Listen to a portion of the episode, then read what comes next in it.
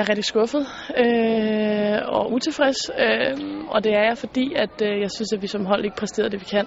Øh, og vi fulgte ikke det, der var blevet aftalt, øh, og så manglede vi gejst. Øh, men det må vi videre fra, og så må vi finde det frem til i morgen. Det gode spil igen, som vi har vist, vi kan spille. Hvorfor tror du ikke, der var nogen gejst?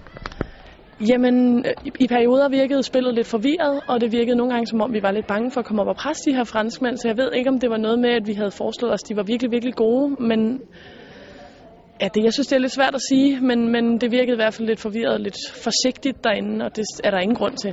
Nu står den på, øh, på nedrykningsspil. Hvordan er det? Jamen, det er selvfølgelig ærgerligt, fordi at, at det er EM på hjemmebane, og det er en kæmpe oplevelse, så det har været rigtig fedt, hvis vi kunne komme med i medaljespillet.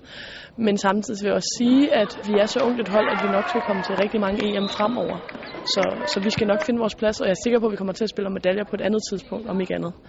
Øhm, men nu må vi vinde det nedrykningsspil, og sådan er det. Øhm, og det er jeg sikker på, at vi kan. Tror du, det er noget at gøre med, at I spiller på hjemmebane, og der er nogle ting, der blokerer, når der lige pludselig er publikum på? Vi, vi snakkede faktisk om det ude i omklædningsrummet, men, men nu kan jeg snakke for mit eget vedkommende, at jeg synes egentlig, at man...